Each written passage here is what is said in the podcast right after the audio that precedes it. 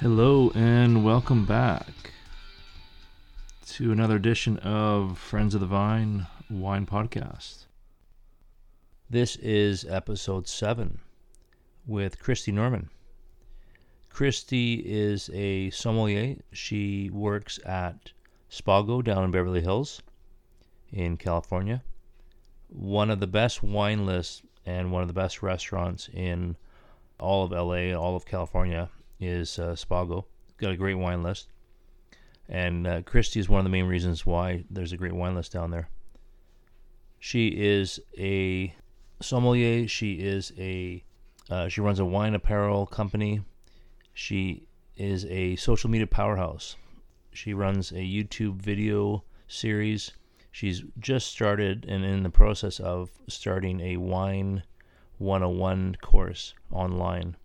So she's an influencer for wine. She's an influencer in social media. She has a lot of great content, and she is a fun personality. She's a lot of fun. It was a great chat with her, and you'll see it when or you'll hear it when we chat. So we talk about a bunch of different things. We talk about our mutual friend Alex Anderson, who does a lot of the graphic design for a lot of her T-shirts for her wine apparel company.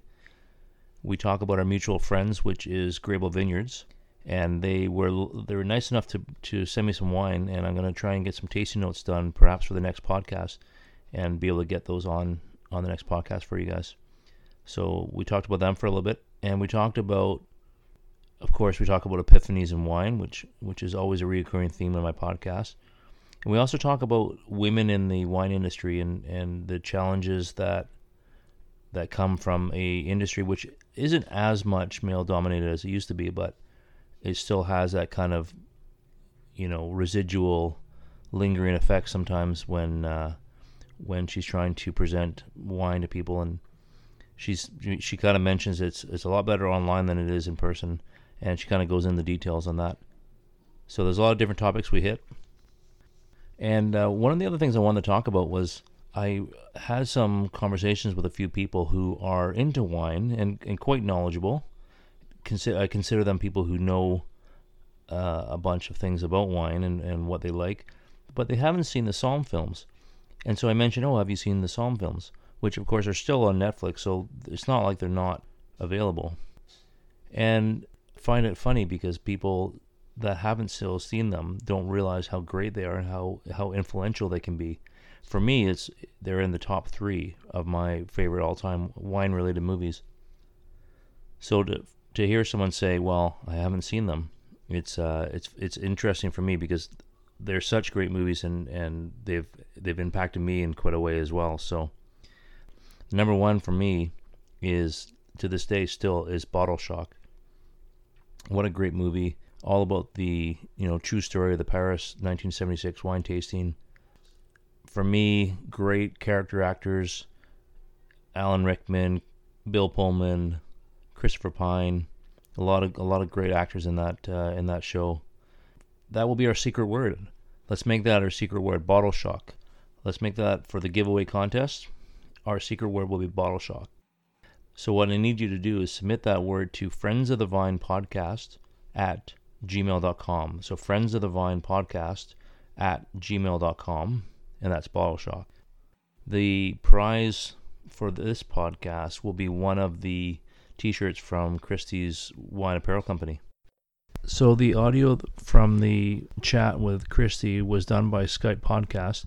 As much as I would love to be able to fly around the world right now and interview people and chat with people in person, it's just not possible right now. Let's just get right into this episode where we start talking about our mutual friends at Grable Vineyards. Out to Grable Vineyards, so they're like really good friends of mine.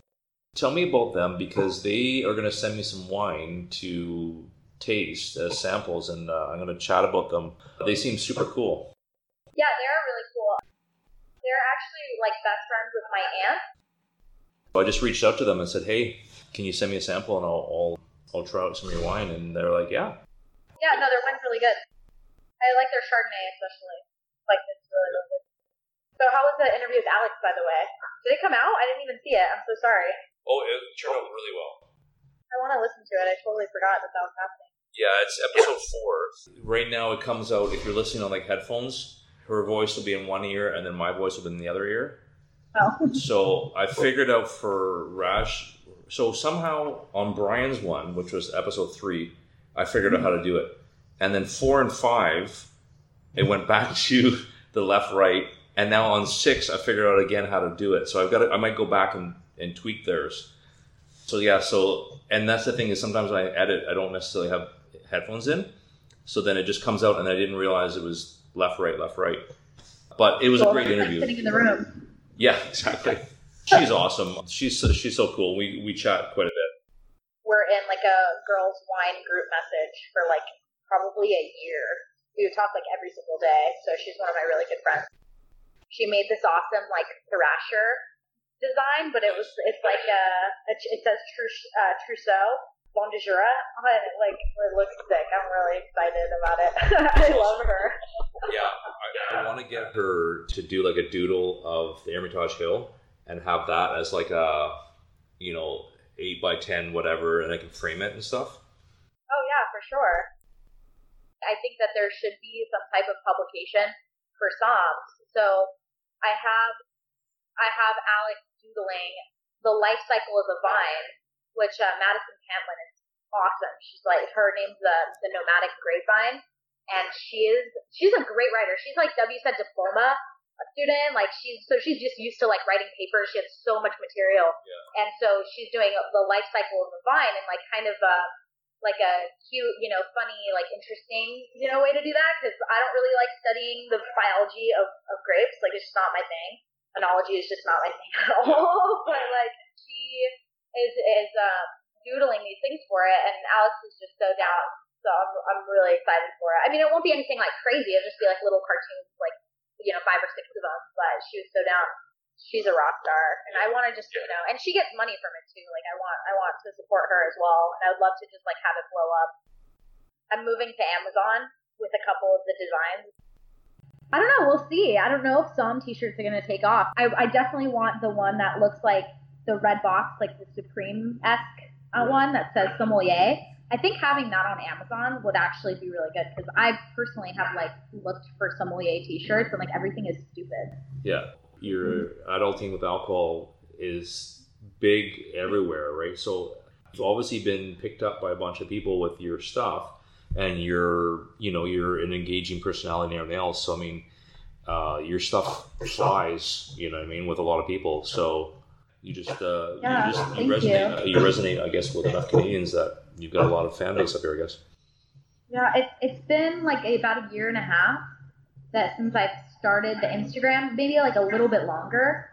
And so it's crazy because like for about the first year, like I didn't realize kind of what was going on. And then so I asked for guest authors and all these different people to I asked for collaborations, right? So I got, you know, maybe 60 emails of people who wanted to collaborate, and I've been Skype interviewing a few of them, just that I really wanted to get to know and connect with, like people who are going to be like on my team and like people who I really want to work with and like feel a connection with. I reached out to them to like chat. It's so amazing because I'm hearing all of these stories of like how, you know, these people heard about me, or like, you know, if, you know, these people were talking about me at this tasting or whatever. And it's really mind boggling. I didn't have this social media presence at all, you know, 2 years ago. And it just, I think just doing it constantly and like being authentic, it's cool. Like you attract these people, but it's like, I haven't even realized like what kind of reach I have, I guess. Like I'm starting to see it a little bit. I walked into like Mastro's and the hostess immediately was like, "Hey, Christy." I'm like, hello. Nice to meet you. I'm really blessed. Like it's really cool to like know everybody and, you know, be able to have fun everywhere, I guess. You're obviously impacting a lot of people, and you and your style are definitely resonating with people enough that they feel like they can, you know, come up and chat with you, and you know, like they know you. Like I feel like I know you, and we've chatted the last, you know, 6 months or whatever, and I feel like we know each other at this point, you know what I mean? So you get that connection, right? Apparently when somebody has seen your face like cumulatively for 7 hours, like seen videos of you talking for 7 hours, then they will trust you.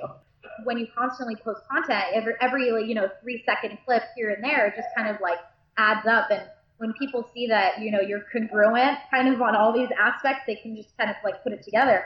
I don't know if you saw today, actually, I just announced the wine course that I'm working on. I was going to ask you about that. I think adulting with alcohol was great. I worked really hard on it. I had a lot of help on it. My vision is to like break things down simply for regular people. And I think adulting with alcohol did resonate with a lot of people, but they were wine people because I was making wine jokes that only wine people would get, but also like thrown in with like the basic information. So although I think the production value and everything was really cool, and I'll keep them up for a while at least, I want people to see them. I don't know that it was necessarily like the best tool in teaching necessarily. Like if I was really trying to learn about wine, I think that buying, an affordable like 30-day wine course is going to be much more effective. It's crazy. The people that I'm attracting are like the same person. I'm like, how are you me? Like, yeah. Literally. And it's so incredible. And I feel so, passionate and like inspired by these humans. Cause I'm like, wow, shit. Like I am being authentic because exactly what I'm putting out is coming back to me. Like these people are just like so energetic, driven, and like, just really want like what's good in the wine world essentially. And like, really want to create something of value. And it's so rad. But I do struggle with that because I'm like, how much is okay to share? Like, but then I get such great feedback and I feel like that's when people really get to know me, when I'm sharing about like the leadership course that I was in or whatever, and like the way that I'm feeling, what I'm doing for like my personal development, that they care about that too. I mean, we're all people with lots of different interests. And I think wine people especially have a lot of diverse interests and are usually like pretty affluent and well-read. There's a level of authenticity and being personal, and then there's a level where people want to get too much into your private life and know too much about you. Yeah, it's really tough though, because I like to be an open book, and I like to be able to answer questions. It's hard because I'm getting to the point where I get like 50 to 100 DMs a day. I get asked what advice, I'm taking my certified exam, like what advice do you have? But it's a hard situation to be in, because I know a lot of masters, like a lot of master somms. And we're not supposed to like say, questions that we've gotten on the exam. We're supposed to, we're not supposed to share any of that information. That's not allowed. Like you'll get kicked out if you like release that information. So a lot of people will ask me like what specific questions I got and stuff like that. And it's just, I can't answer that. I'm sorry. And you're advanced level, right? I'm certified in the Court of Master Sommeliers, and then I'm advanced in WSET. I didn't get in this year. There's like 1,000 applicants and there's 300 seats. Sean Nelson, he's in advance, and I think this is his first attempt. I think it's in the fall is the Masters. I want to say the fall, but I can't remember. He's basically going for his first attempt for the Masters. Oh, cool. Yeah. It's coming up in, I thought that was like September. Yeah, I think so. But he was just over with Raj Parr in Vienna, that wine festival they have over there. Oh, cool. With Ken Fredrickson too, then. Yeah. I like that dude. I don't really post too much about it, but I started a couple tasting groups at Spago. And I once went to a tasting. Do you know who Fred Dame is? Yes, of course. Right.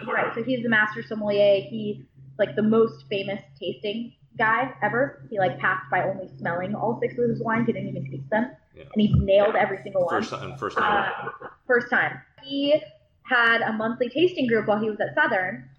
He had a monthly tasting group at Beverly Hills, and I was certified, but they like let me in. I had like really wanted to be in it, and I went once, and there were 10 seats with wine poured, and only 2 people showed up, me and one other guy. And crazy. I was so embarrassed. And I was like, I can't do this. And that was like a really crazy moment. It had nothing to do with Fred. It had nothing to do with the organizer. It was just that Los Angeles people are flaky. And they don't give a shit. At least the Psalms that I had been experiencing. I was really pissed off about it.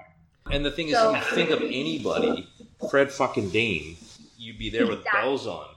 Right? Exactly. What the fuck is wrong with you? Yeah, so I decided to start a tasting group for certified students, like going for advanced. And so it really started off really small. I was like, okay, like maybe a few people will do it. I have like maybe 8 or 9 people that would be interested.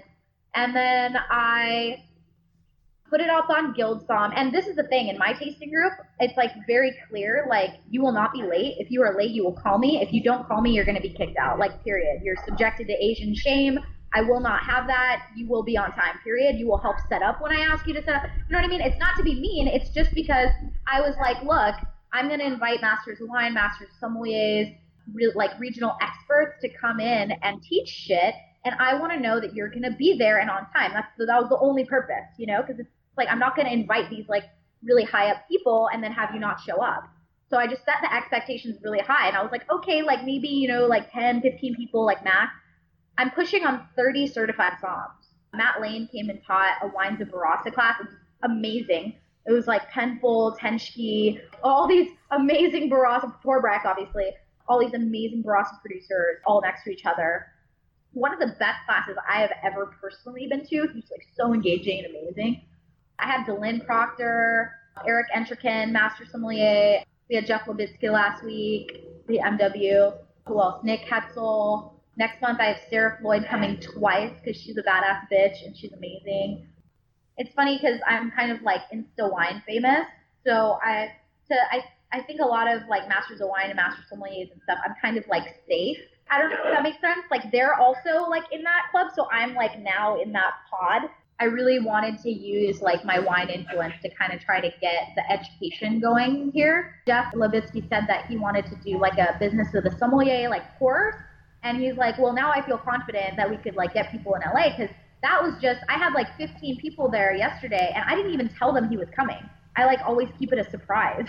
So I'll be like, by the way, tomorrow you have a master wine coming. Being in an industry that, to me, it's not necessarily this male-dominated industry anymore, because there are so many women that are, like you said, kicking ass and becoming somms or becoming master somms, or like my cousins, my first podcast, my cousin, she's been a winemaker for like 10 years. She's gone around the world making wine and stuff, and you know, there's so many big names that you know of, and that's one of the things I've been trying to do on the podcast is every second podcast pretty much I'm trying to make sure I represent, you know what I mean?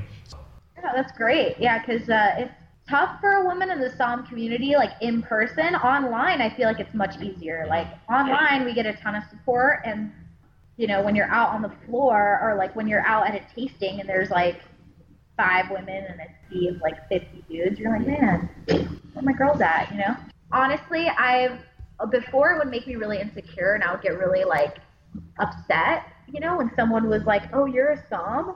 Oh, wait, no, you're not a real somme, or something like, those things would bother me at one point, but now I'm just kind of like, I'm going to bring you wine that you like. Sorry, like I'm going to ask you 3 questions max and you're going to love it. But, you know, that's the only way that I can kind of like affect this industry in that way, other than like the online presence. It used to, like, I've cried because I was so upset. And then my boss was just like, don't worry about it. Like, Philip's like, Christy, don't worry about it. They don't know. You know, they're just stupid. I don't know. It's probably like 6 months ago. I've only been at Spago for like 2 years.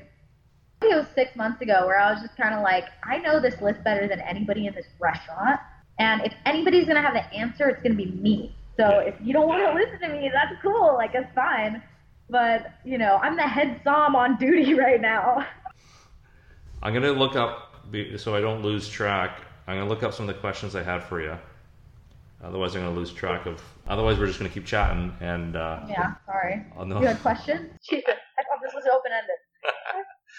When you first got into wine, did you have an epiphany, or was it just like a gradual appreciation, or was there like a one moment? Or no, one of my regulars. This was like right after I passed level 1, which was like right after my 21st birthday. I have a tattoo on my finger of like a little tiny wine glass, and I always tell people, because it's a 2010 Pataruski by Saxum. It was one of my regulars gave me a sip of it. It was just like their corkage they brought in. And I was like, oh my God, this is what wine is supposed to be like. Ah! And of course, you know, it's like, it's really rich and, you know, it has a lot of residual sugar. Not a bad thing necessarily, it's just the style. Not something that I drink on a regular basis now, But, like, at the time, it was the most spectacular wine I've ever had. And I think it got, like, a really high number of points. I can't remember, but I think 2010 might have been a 100-point wine or something. Not that that matters all that much. Yeah. It was like, you know, it was one of those wines for me. I was like, wow, it's incredible. My life has changed. You know, anybody can drink really good wine if they have a lot of money. Yeah. You know, and I think that the value in sommeliers now will be really finding the excellent values and, like, elevating that and bringing them, you know, to the masses, because there's some wine that just, I think that anybody can go in, if they buy a Bataille Marche from Le Fleuve, like, it's going to be exceptional. I don't give a shit. You know what I mean? Finding the wine that's in the off vintage but is really delicious and, like, great value. That's where, like, the power is and, like, the magic is. The Wine 101 course you got coming up. I actually have dates of, like, when I'm going to film. I already have a producer that's, like, co-producing with me. Like, our dates are locked in. So now it's just about, like, finishing it and making it actually happen. I don't know. I have a lot of stuff going on, but I think, like, the more you put on your plate, like, you just learn to, like, carry it better and, like, asking for help, too. The timeline for that probably... I think we're filming at the end of July, so I think it'll be available for purchase sometime in August. That should be, like, plenty of time. I'm hoping to have it up sooner than that. You log in every day. There will be new content posted for you. That's, like, 2 to 3 short 3 to 5 minute videos each, where it's just going to be me chatting with you, talking with you, and giving you an exact learning objective for the day. And at the end of the session, you're going to have come out actually having learned something. You're going to have a quiz that tests your comprehension. I'm also going to have a PDF document that you can take notes if you want to follow along, or there will be a completed, like, filled out version if you just want to have that as well. Cohesive and comprehension. There'll also be, like, a discussion board probably at the bottom, so that people, you know, I'll ask you to, like, share and stuff. It's very, like, engaging, interactive, because I am so passionate about this right now, and I'm a really great explainer that I think that I need to bottle this. And it's also going to come with a lot of, like, motivation too, because I think that sometimes, you know, we give up before we even get started. Everybody has access to buy Wine for Dummies or Wine Folly or whatever. Everybody has the information there. But I really want to be, like, a coach to, you know, encourage and inspire people to want to learn about this and make them understand why it's cool and why it's interesting. And then when you have it in that context, you're like, okay, now I'm going to remember what the grapes in New Zealand are because of this, this, and this. With your passion and your enthusiasm, I think that's the easiest way for people to get engaged and stuff, right? Because you bring so much passion into it. I was thinking, like, why don't I just offer it for free? Because I love everybody. But, you know, I think that there is, like, something to be said about how much you value a thing. You get invested a little bit more into it as well. Right. Once there's skin in the game, you know, that's when, exactly. That's when you give a shit, yeah. And I think that, you know, creating value for my friends and family, like, that's enough for me. I think I'm going to leave it here. Sounds good. Thank you so much. Yeah, absolutely. Thank you so much for having me. A lot of fun chatting with you. We had a lot of fun in that chat. That was a lot of fun. So just a reminder for everyone, the secret word from earlier was Bottle Shock. And you can send that secret word to friendsofthevine.podcast@gmail.com. And you'll be entered in the draw for one of the t-shirts from Christy's Wine Apparel Company. So next up will be episode 8. And I already have an interview all recorded. Just need to edit it. And that's with Bianca Bosker. And she is the author of Cork Dork, which is on the New York Times bestseller list. And future episodes are going to include Jason Wise, who is the director from Psalm. He's got the new one coming out very soon. So we're going to chat about the Psalm films, and that is an upcoming episode. And I've got a couple other episodes lined up with some local Okanagan winemakers. So hopefully we can get those sorted out in the near future. That'll be it for now. Take care, and have a glass for me.